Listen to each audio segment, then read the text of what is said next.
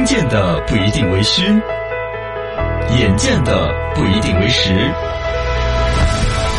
一闻一见，看见新闻的深度。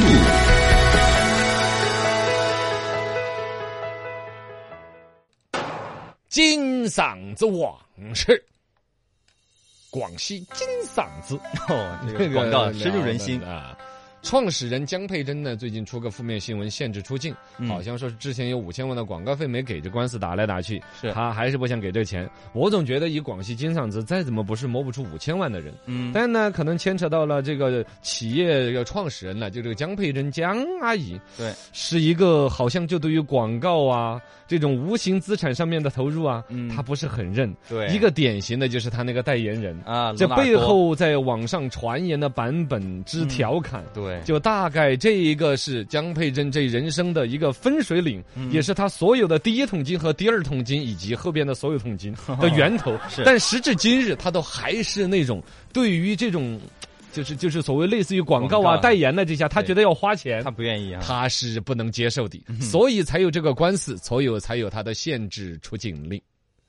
今天来摆一摆金嗓子往事。哎，所以我们平常讲三岁看到老，嘎，对，一个企业到多大了，他那个创始人骨子里头的东西都是没有变的。哦，一九四六年，江佩珍出生在广西贵港平南县，嗯，嗯、家境比较贫寒，就属于啊苦苦巴巴，是。省着用钱，这是一个勤俭节约好习惯。对，但于一个企业家来说，可能就有时候分不清什么叫该花，什么叫不该花，哦，甚至跟法跟理都有背了，他还在做错误的选择。嗯，当年十三岁的江佩珍是跑到离家一百多公里外的柳州去打工，哦，十三岁哟对，十三岁那么早，啊，就是一个小姑娘、小孩子，嗯，到柳州糖果二厂当学徒。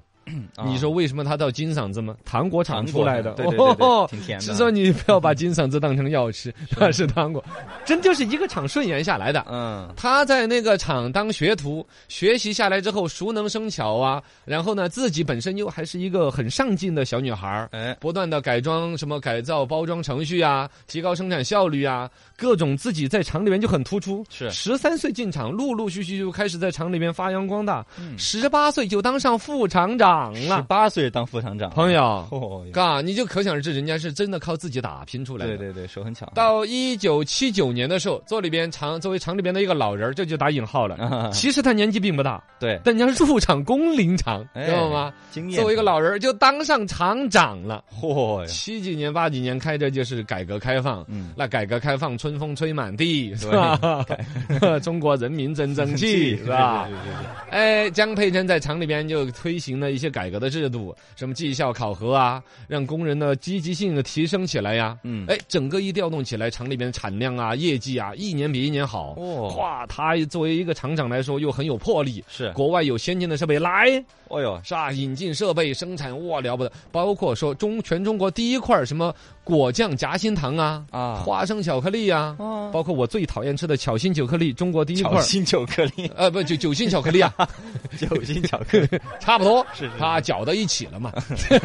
就那巧克力中间和吃着一个苦的那个，我就受不了那味儿。不受待见，嗯，这是他搞出来的，对至少中国的第一块是他的厂生产的。嗯，但是呢，因为这个糖果这个生意呢，确实竞争就越来越多，他们的效益就开始有点走下坡路。然后在存亡之际呢，这个江厂长就找到了后来打在那金嗓子，有段时间上台不是一个老头吗？嗯，那老爷爷是真正的发明人，哦，是一个学校里边的教授，叫啊，王耀发。哦，王教他就实际上是姜厂长把厂搞得就比较好了，卖糖果的。后来发现光卖普通糖果这玩意儿好像生意竞争太大了，嗯，我要搞点不一样的糖果。是他就想出来搞个润喉糖，啊，但他搞不来润喉的糖，对啊，他就找到了王教授，说王教授，我们搞点什么玩意儿在里边呢？研发一个，哦，王教授就是 各种就跟那个各个物做实验一样的 薄荷啊啊，什么草啊，冰砰砰砰砰，嗯 王教授的脸就黑了。爆炸啊，是，哈哈，反正改进配方，后来就搞出来了这个所谓的润喉糖，嗯，这就是后来的金嗓子喉宝，是的，是吧。然后呢，这样子一个企业，因为这款产品又重新复活了，嗯然后各种运转的好嘛。但最终的是，后来国有企业各种改制的大潮底下，一个糖果厂，你毕竟是一个国有企业的体制，你再怎么改，也就有个限度。对最终还是难逃破产的命运。在多方这个筹资之下呢，大家后来也考虑各种改制。一九九八年，广西金嗓子有限公司宣布成立。啊实际上就是原来那个糖果厂，对后来就改制，改成了比较私人的老板了。嗯江佩珍从原来的厂长就变成了私人药厂的老板。啊，从生产糖果到生产润喉糖，变成了一个药企。润喉糖本身那个时候又算是他们搞出来的，对市场没有这个玩意儿新的。概念，哦哟，绝对的领先品牌啊，销路不错。对，各种生意做的风生水起的时候，尤其有一个分水岭，就真正做成大生意，哦起于二零零三年。这就是皇家马德里访华啊，哦，足球队来了啊，哦，那时候中国人的足球正好也是火热不得了。对，零二年不是世界杯嘛，啊，然后零三年这皇马一访华，嗯，那个时候铺天盖地全是采采访这个皇马球员的。对，哦，大巴车又到哪儿了？罗纳尔多上厕所看什么报纸啦？什么屁大点儿那个是那个新闻整等很大一版。对对对对对，超级巨星啊，哦罗纳，尔多姜老板就意识到这是一个全国乃至于全世界关注的一个焦点的东西，嗯要把他跟我的产品结合起来，那就扬名立万呢。哎，那怎么哦弄呢？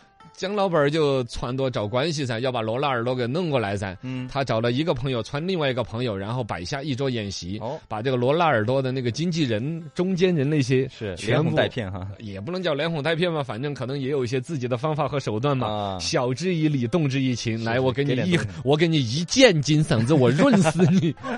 总之里边有没有多少钱或者怎么样的一些运作，就请过来了把这事儿给拿下了，啊给罗纳尔多那边报的价说是三十万美金，只用吃一顿饭。哦，那挺好的哈。对呀，我吃你的饭，你还给我钱。啊，是谁都会过去哈。对呀嗯，罗纳尔多一看，行吧，应酬两句，白挣个几十万美金也不老少了。哎，可以是啊了，，不挣白不挣多少不是多，你要啥自行车？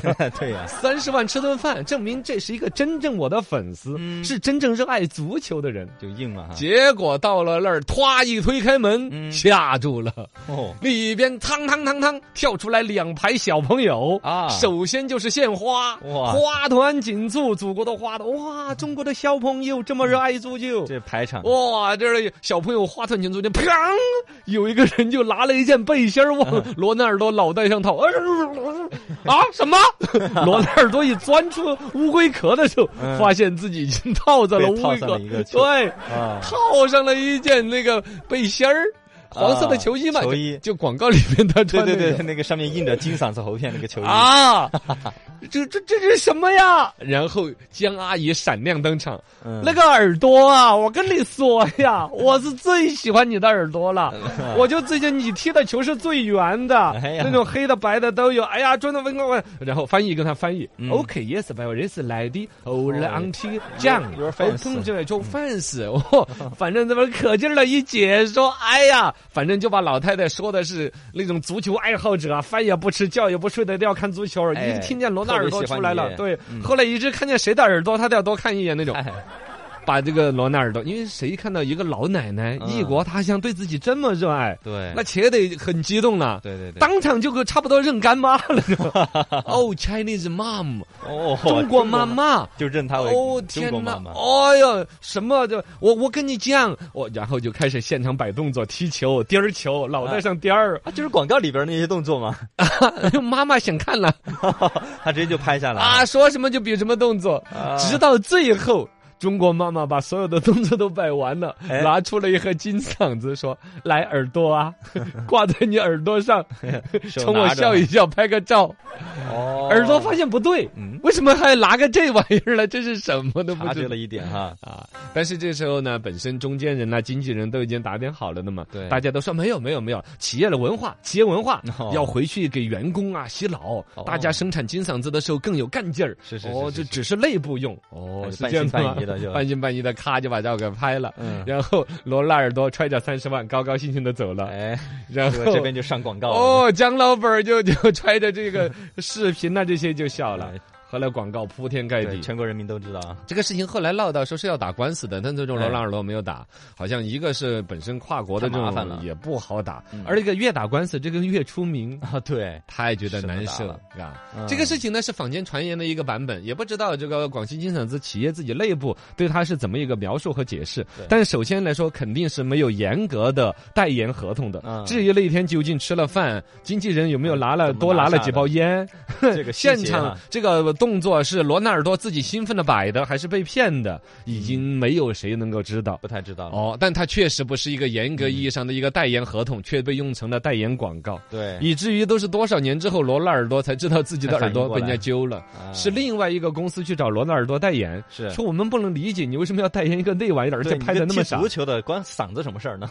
说罗纳尔多当时就一椅子就把他扔到外面了，特别气哈。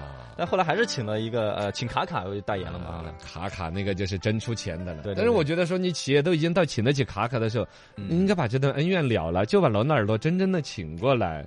给人家补一笔钱，真的，如果就是一顿饭骗人家的一个代言，何苦还在就人家挣一笔呢？对，这就回来说到他现在欠那个五千万广告费不给，我认为他嗯不是给不起五千万，他是观香港主板上市的起，对呀他的观念就认为哈。你就那儿站一下笑一下，拿了我三十万美金呢，你还要怎么样？啊，是不是嘛对对对对，这个阿姨就觉得我们这种耍嘴皮子啊、堆笑脸的人就不配挣那个钱，真的。